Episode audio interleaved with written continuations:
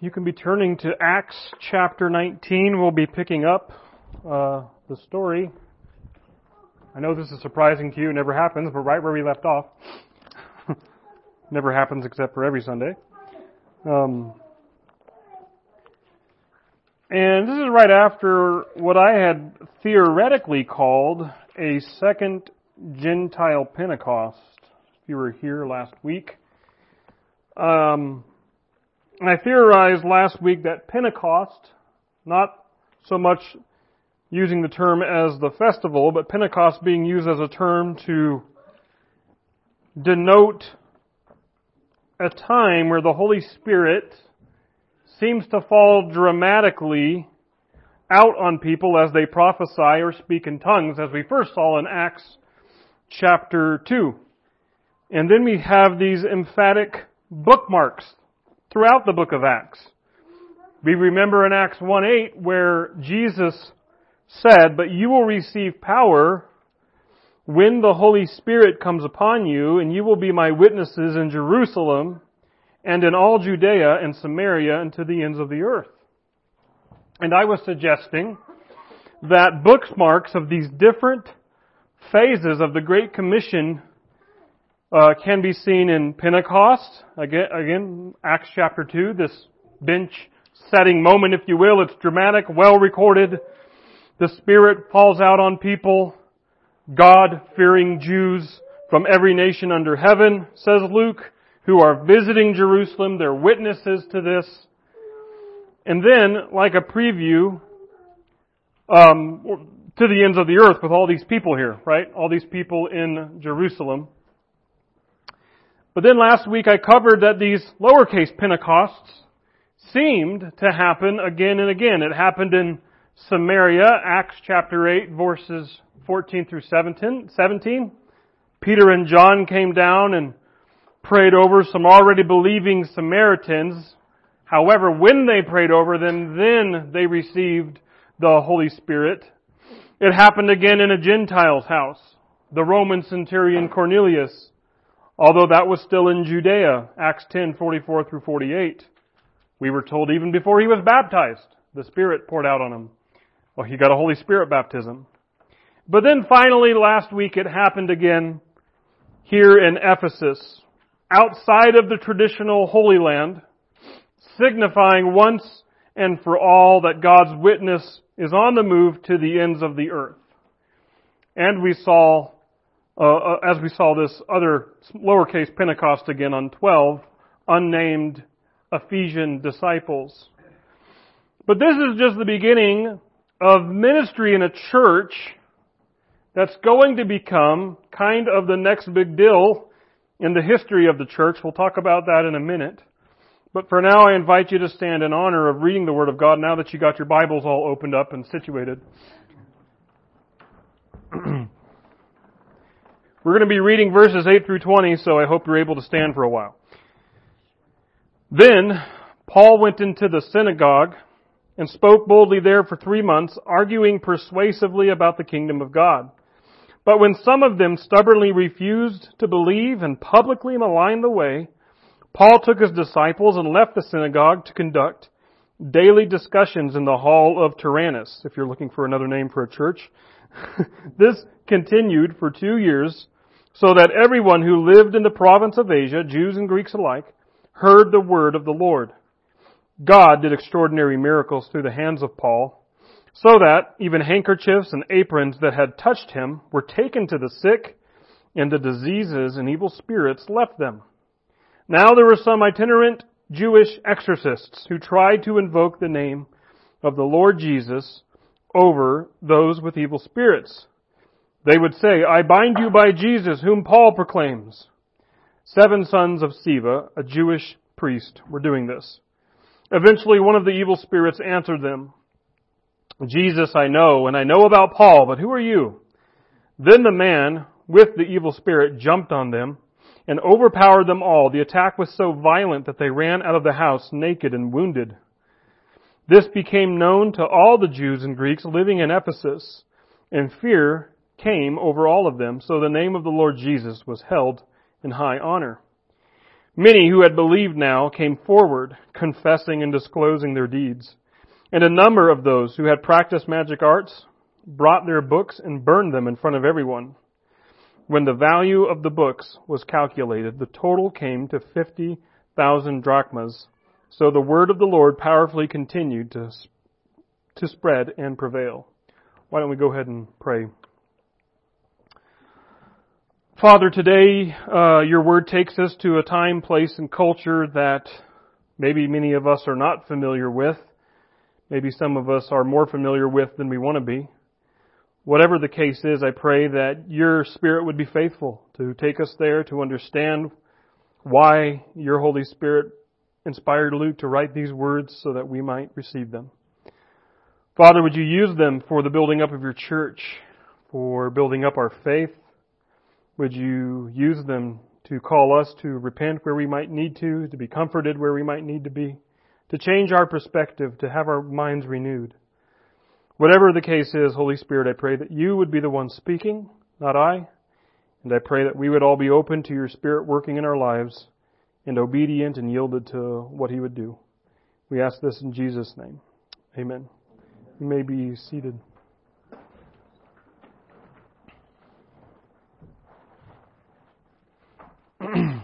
There was one last part of my theory last week that I didn't rehash, but I that was the fact that there were 12 Ephesian uh, disciples present for that last Pentecost of Acts.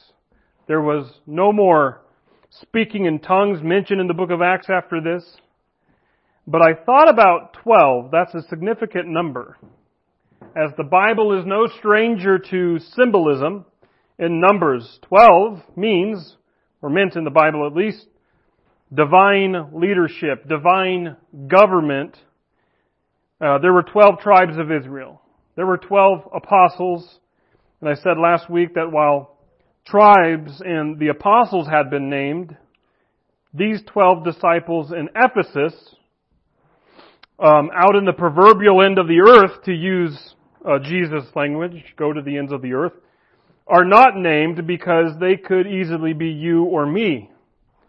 And I said that the fact is, is that the power or the government, the leadership of the church, no longer knows 12 offices anywhere, but rather leadership is through Christ himself residing in his people worldwide. Yet I also add here now that there is significance in this power shift to the Ephesian disciples. Because we are about to see that Ephesus kind of becomes an unsung central locale for the church. Um, I don't know about you, but when I think of locations in the New Testament, I primarily think of, well, yeah, Jerusalem, Nazareth, Bethlehem. And then I just kind of think, well, the general Middle East. But I've never meditated over the prom- prominence of, say, the city of Antioch until I stopped to study Acts as I have for this series. Antioch, as I have mentioned and reminded us a few weeks ago, this was the sending church. This was the church that Barnabas and Paul ministered at, where they were sent out from, as well as Silas and Paul sent out from. It's where Paul had just returned to again before heading out here to Ephesus. It's no doubt the biggest missionary sending church of its time. And the difference between it and uh, Jerusalem in the Christian political sense could probably be likened to the difference between uh, D.C. and New York City, right? Uh, the latter is technically not the American capital, just not technically, but we don't doubt its influence in our nation. So it was with Jerusalem and Antioch until Ephesus. Ephesus was the fourth largest city of the Roman Empire by its time. Uh, you had the, it was the capital of the province of Asia. Just to confuse you, think of Turkey. So Asia in the Bible is usually referring to the Roman Empire name for basically where Turkey is now. So in terms of size, Ephesus is behind Rome, Alexandria, Egypt, and then Antioch, and then there's Ephesus. It's a powerhouse city. It's going to become a big deal in the Christian community. Paul has a son in the faith, as he calls him, Timothy. Timothy would minister in Ephesus. It's believed that the apostle John saw Ephesus as his home church years later. And we're going to uncover today some pagan religion taking place here. Now, we heard about Paul addressing the Athenians about all of their idols a few weeks ago, Athens. But here we see Paul butt heads with it.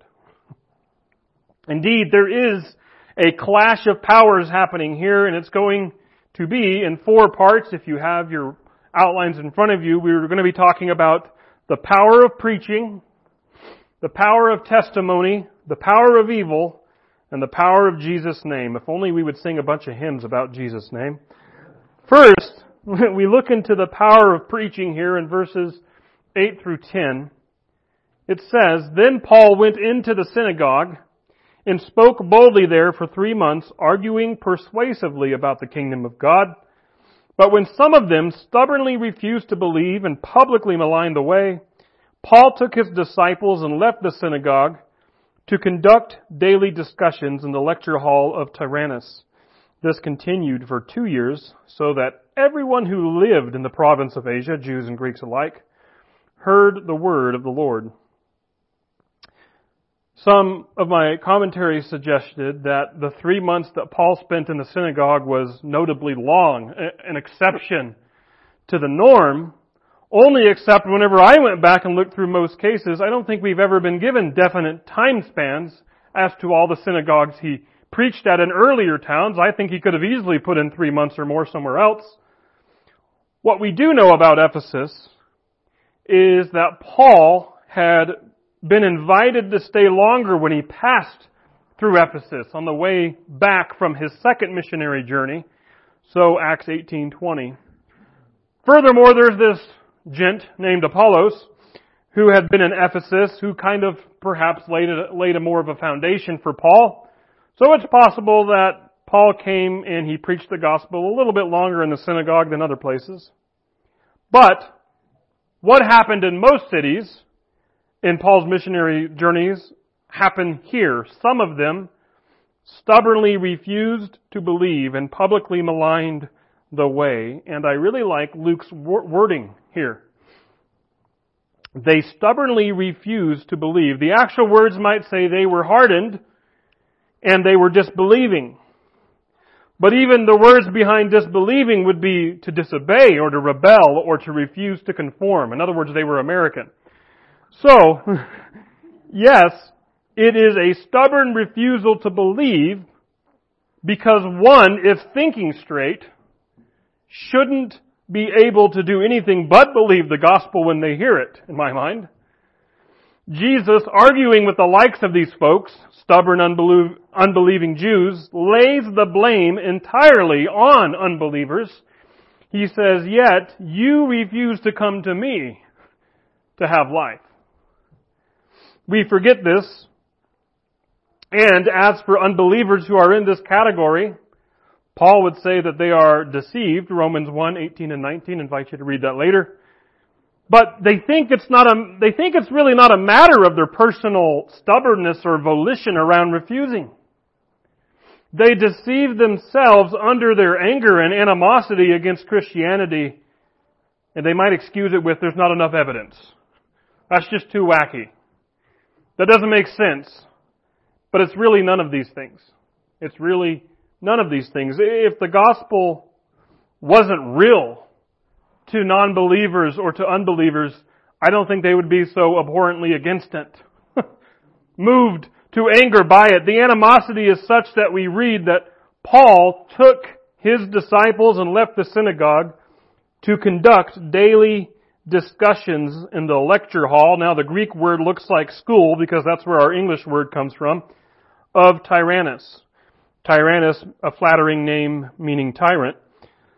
Paul wondered if this guy was really named that, or if actually that's what his students called him, or the town. well, we don't know. Uh, just how Jewish rabbis collected students, so pagans would often acquire schools by having one, singer, one single teacher instruct many students. So Paul is renting space for his church though. That's what it amounts to. The almighty Ephesian church begins this way, being ran out from other, from a synagogue, setting up shop off hours in another space. Even so, here's a big verse that requires some intaking. This continued for two years so that everyone who lived in the province of Asia, all of Turkey, Jews and Greeks alike heard the word of the Lord. Like how many of us saw that modest beginning and didn't think of that outcome? The Christian center of Ephesus, and by Ephesus, we hear about the reaching of ancient Turkey.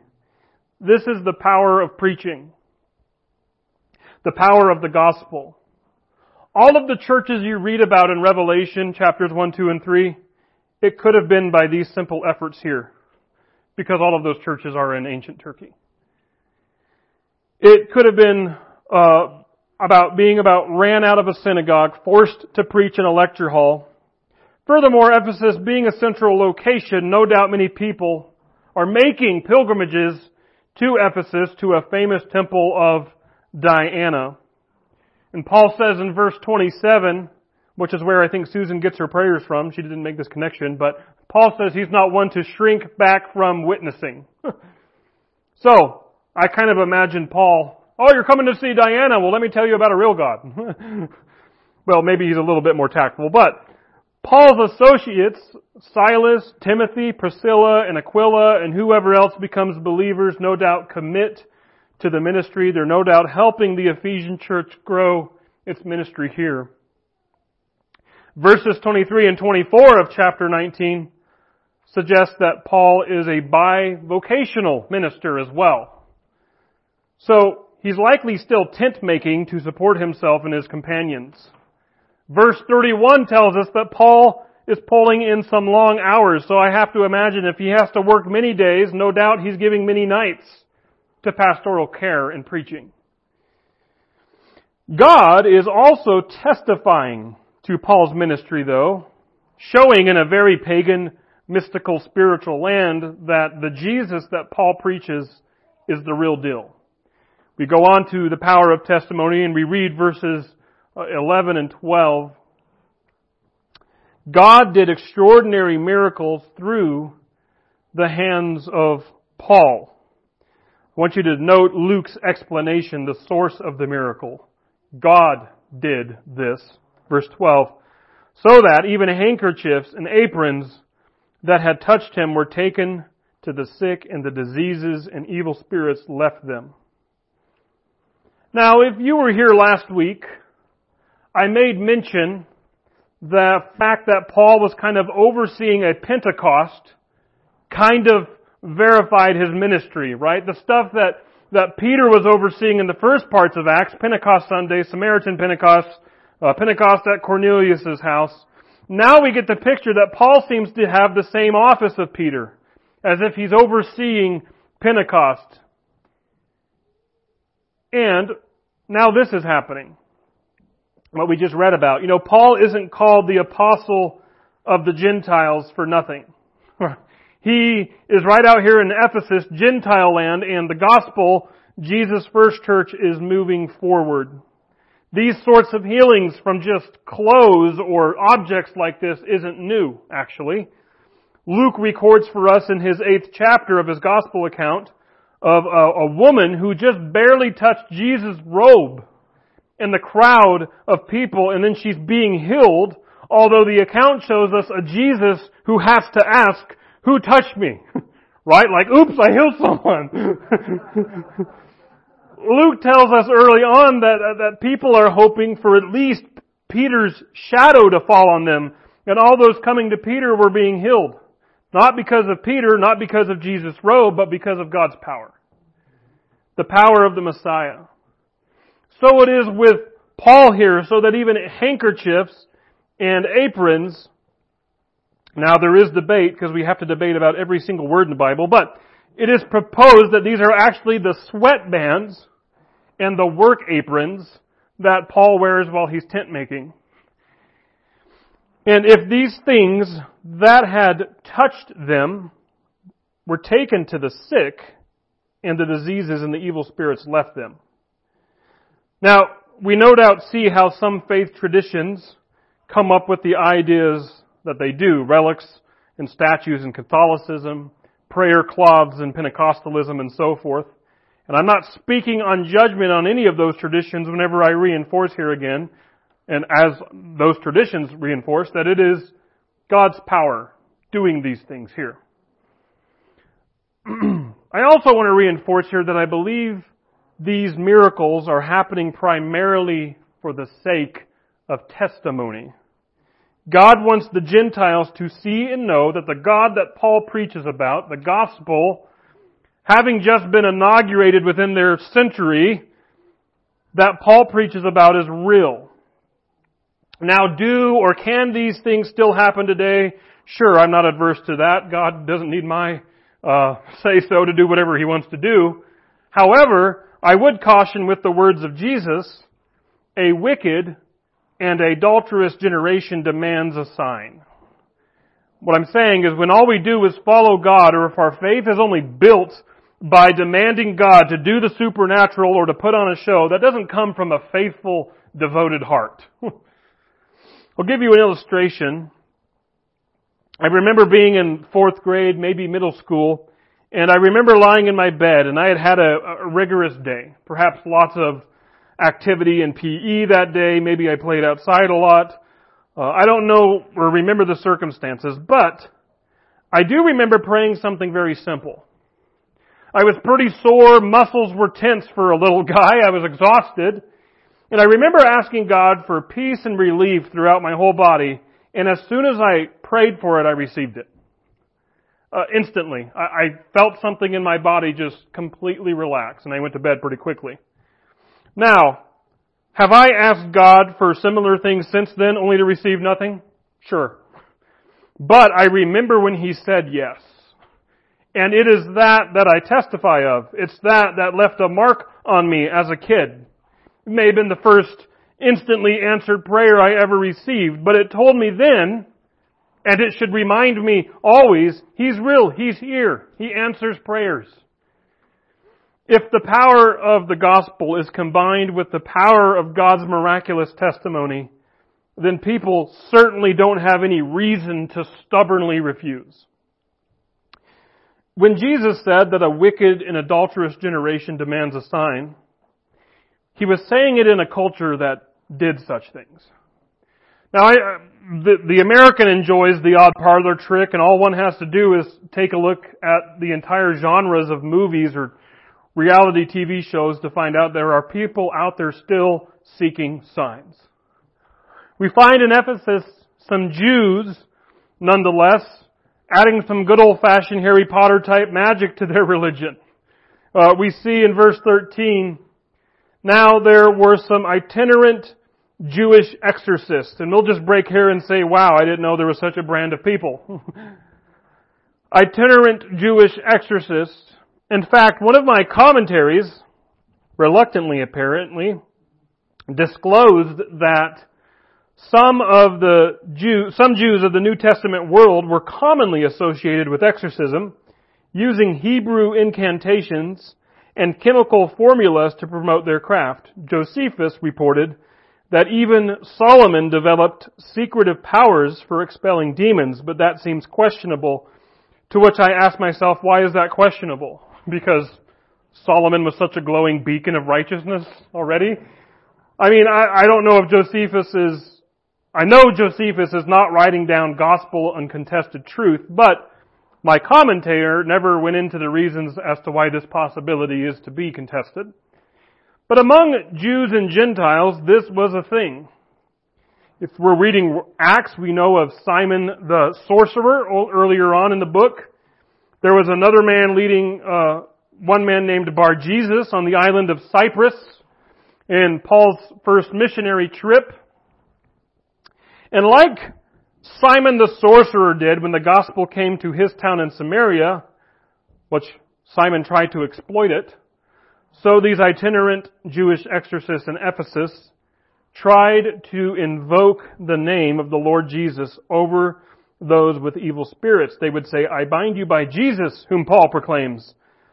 Seven sons of Sceva, a Jewish uh, chief priest, were doing this.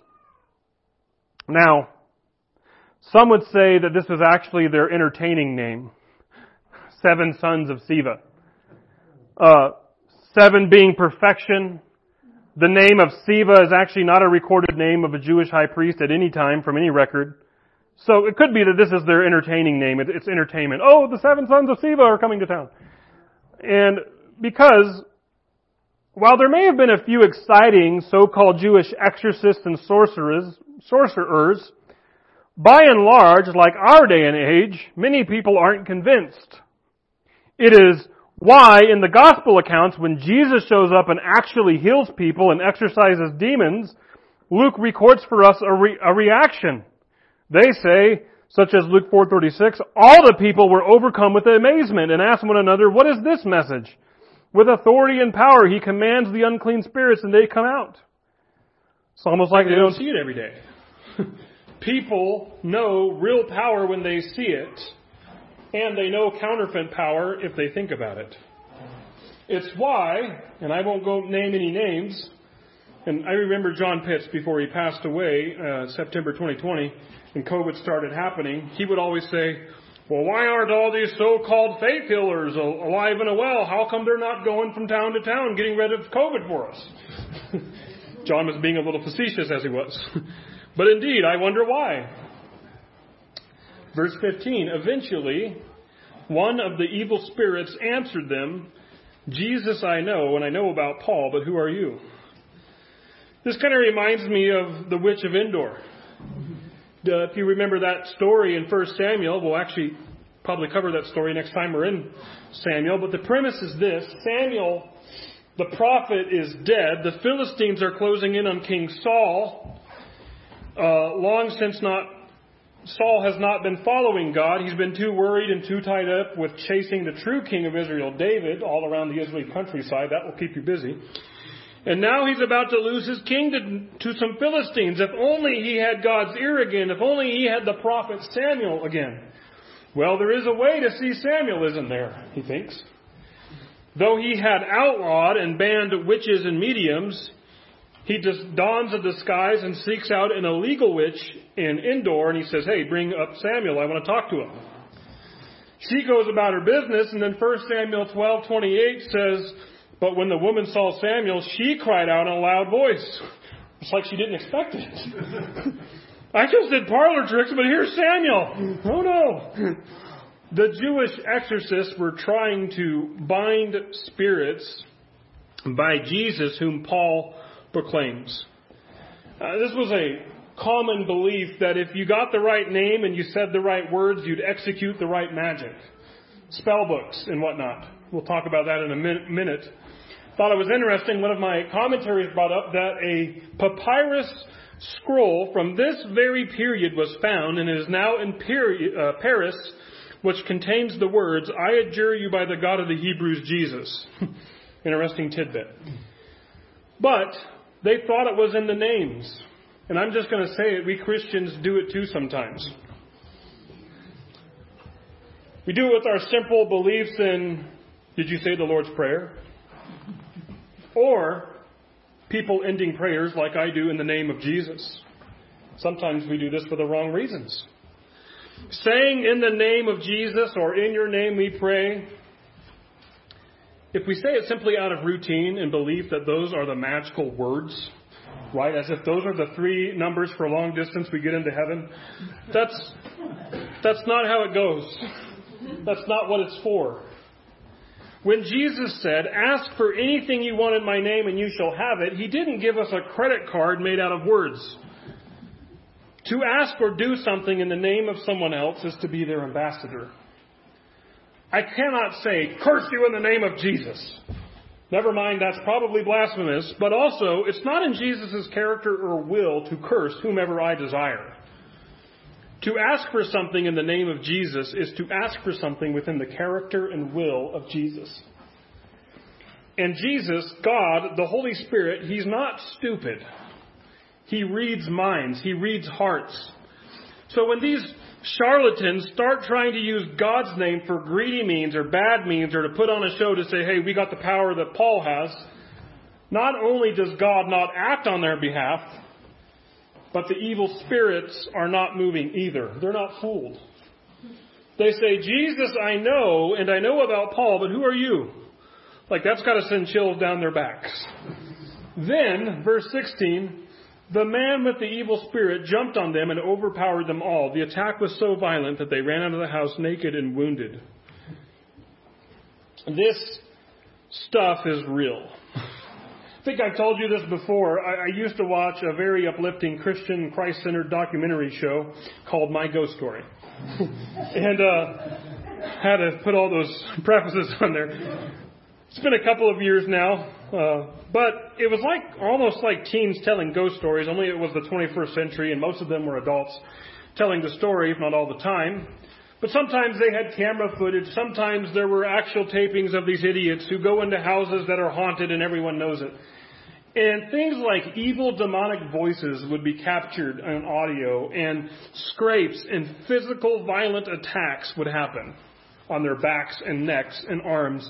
And the idiots would say at the end of their story, I can't wait to go back. this is the power of evil. Not only do people stubbornly refuse the gospel, but sometimes they're so prone to return to evil as a dog returns to its vomit, so a fool repeats his folly. Thankfully, some in our story aren't foolish. They're not returning to their vomit. They're not repeating folly. We read in verse 17 This became known to all the Jews and Greeks living in Ephesus Fear came over all of them. So the name of the Lord Jesus was held in high honor. See, what the counterfeits did only strengthened the message, the gospel, the proclamation that Paul brought. Remember, demons even said it I know Jesus, I know Paul. You're not associated with them. As if, if Jesus or Paul were in this picture, the desired effect might be achieved here. People shouldn't play with this power. You know, something I never expected, and I, don't ever remember doing this myself, uh, is noting that sometimes a child who shall remain nameless, remain nameless, playing with toys and bringing God into the picture. Now, I remember coming up with stories as a kid as I played with action figures and whatnot, but I noted something that this nameless child would say this guy is mean. He doesn't know God. He's not nice to God. And I suppose, making the action figure the villain of the story, but I stopped him and said, Buddy, let's not joke around about this. We don't even pretend about these things. He asked why, to which I responded, Because the Bible says God is holy and sacred. He's not something we just play around with like this. And this is always true. We, we see sins so easily in kids, but eventually we just see the same sins in us, just more deviously done. We have more disguises on, as it were. How many of us don't honor the name of God? How many of us just play with His power as if it's something that we could harness? I hope not. I hope it's not done as much in so-called serious Christian circles, but I've met so many people, half Christian, I suppose we can call them, who live in this sort of transaction relationship with God. We'll, we'll put in a good word for God for me. I tithe more this month. I hope He pays out for me. I really want this job. Or I really want this relationship. Or I really want this car. Or I really want this uh, bill paid. And I put in my time with you, God. You and I think that if we just pulled the right levers or if we swing the right bat, we'll hit the pinata and candy will pop out. That's not how this works. I'm sure we love if that happens to us by other people, right? Hey, Kevin, I took you out for pizza the other day and I sent a packaged coffee to your doorstep, but uh, now I have a favor. So I have I buttered you up sufficiently enough? Why no, you haven't, jerk. you can work on your language. the Jewish magicians had the audacity to think that they could harness God's power with just dialing the right names. That's not how it works. And when they understood that, brutally, and they were, they were contrasted against Paul, who knew, loved, and served and revered the Word of God. Paul had already been stoned, imprisoned, suffered on behalf of Christ. That's what brought honor to the name of Jesus. Many who had believed now came forward confessing and disclosing their deeds. Now remember, this word got out about Christ and Paul primarily because of the Jewish exorcists and their humiliation, the hands of the demons.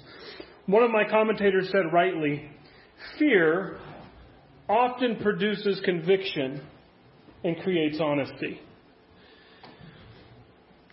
And a number of those who had practiced magic arts brought their books, that is, their books of spells, you know, the right names and formulas. If you want a cheeseburger, say this. and burned them in front of everyone. When the value of the books was calculated, the total came to about 50,000 drachmas. One suggests here that the equivalent is about $6 million. Americans spend money on gas, entertainment, and fast food, and football. I know I haven't forgotten. But apparently Ephesians spent it on spell books. Verse 20 So the word of the Lord powerfully continued to spread and prevail. Also, another thing that happened earlier on in the book of Acts just seemed more frequently in the earlier chapters, but there were always these statements and summaries about the growing of the church. So we also see one here. It shows us again continuity that Paul is just part of the same ministry, just continuing the same ministry. And also, interestingly, these statements seem to happen after the gospel's been hindered in some way. Um, one of the biggest things that happened is, I believe, a statement came after the persecution that started after Paul or Saul. We read a few verses later, and the church continued to grow. so, after we had this interesting scenario where Paul's ministry was kicked out of the synagogue, the ministry was exploited, some evil spirits uh, beat up some people, and the Word of God continued to spread and prevail. I have a simple, quick, profound, concluding challenge for you. Do you honor the name of Jesus to repent where you need to repent? These people heard the gospel and they collectively burnt six million dollars. Sin can be expensive.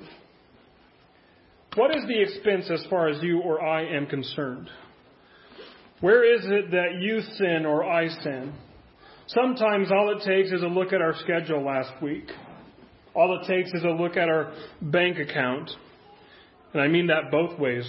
Where should we, where should we be spending money that we aren't? Sometimes it requires a look at our relationships. And what does any of these things say about our honoring the Lord Jesus Christ? And if we're convicted with that, will conviction lead to honesty? Will conviction lead to repentance? Will conviction lead to humbling ourselves before Christ and receiving His power from His Holy Spirit to repent? To reorient our schedule so that it is honoring to Christ, to reorient our checkbook so it does honor Christ, to reorient our relationships, seeking forgiveness where it is necessary, engaging in reconciliation where it is necessary, seeking to receive those whom we've told ourselves that we would never receive. Because that's what Jesus does. He just tells some people, no, uh uh-uh. uh Okay, maybe he doesn't. so that we might honor the name of Jesus. You know, all the Scripture and all the Holy Spirit can do is present what needs to be done in our lives. But we are the ones who must yield to what the Holy Spirit says so that we might receive the Holy Spirit and go further in our walk with Him and we might obey and do what He calls us to do. As they say in another great Christian movie, The Matrix, I can only show you the door. You have, has to be the one who walks through it. Let's pray.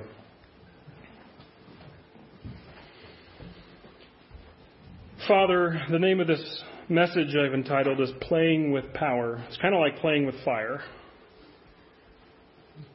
Help us to not minimize you. Help us to not see you as perhaps these Jewish entertainers saw you, as some power to be harnessed. Help us to know that you want to go much deeper, bigger, and larger with us, that you are sacred and holy, but you are personable Father, you are to be trusted in as a confidant and friend. You are to be submitted to as an authority and leader. And Father, you unashamedly want into all parts of our lives. You want to be in our checkbook. You want to be in our relationships. You want to be in our schedules. You want to be in our hearts so you can root out what has taken place in the fall. So that you can take out all the sin, all the disobedience, all the darkness we seem to stupidly desire. Father, help us to submit to you, to yield to you. Help us to trust that whenever we seek forgiveness, we might be humiliated at times, but it's always for our benefit and our good. And help us to also realize that all the power in our repentance and obedience is not going to come to us from us. It's going to come from your Holy Spirit. Father, many of us say, that's too hard. I can't do it. But we don't have to do it. Your Holy Spirit is the one who works in us. And the last time I checked, we do believe in a supernatural Holy Spirit who empowers us, who gives us the grace and the power to do each and everything you call us to do. Father, I pray that none of us would let this time slip through our hands, that we wouldn't walk away convicted and then be glad we have a football game to watch later so we can forget about it. But I hope, I hope instead that we would indeed take to heart what your Holy Spirit has been talking to us about, that we would seek to repent, not just say, okay, I'm sorry, I'll never do it again, but to seek to right the wrongs, to do what needs to be done. Help us, Holy Spirit, to be obedient. We pray in Jesus' name. Amen.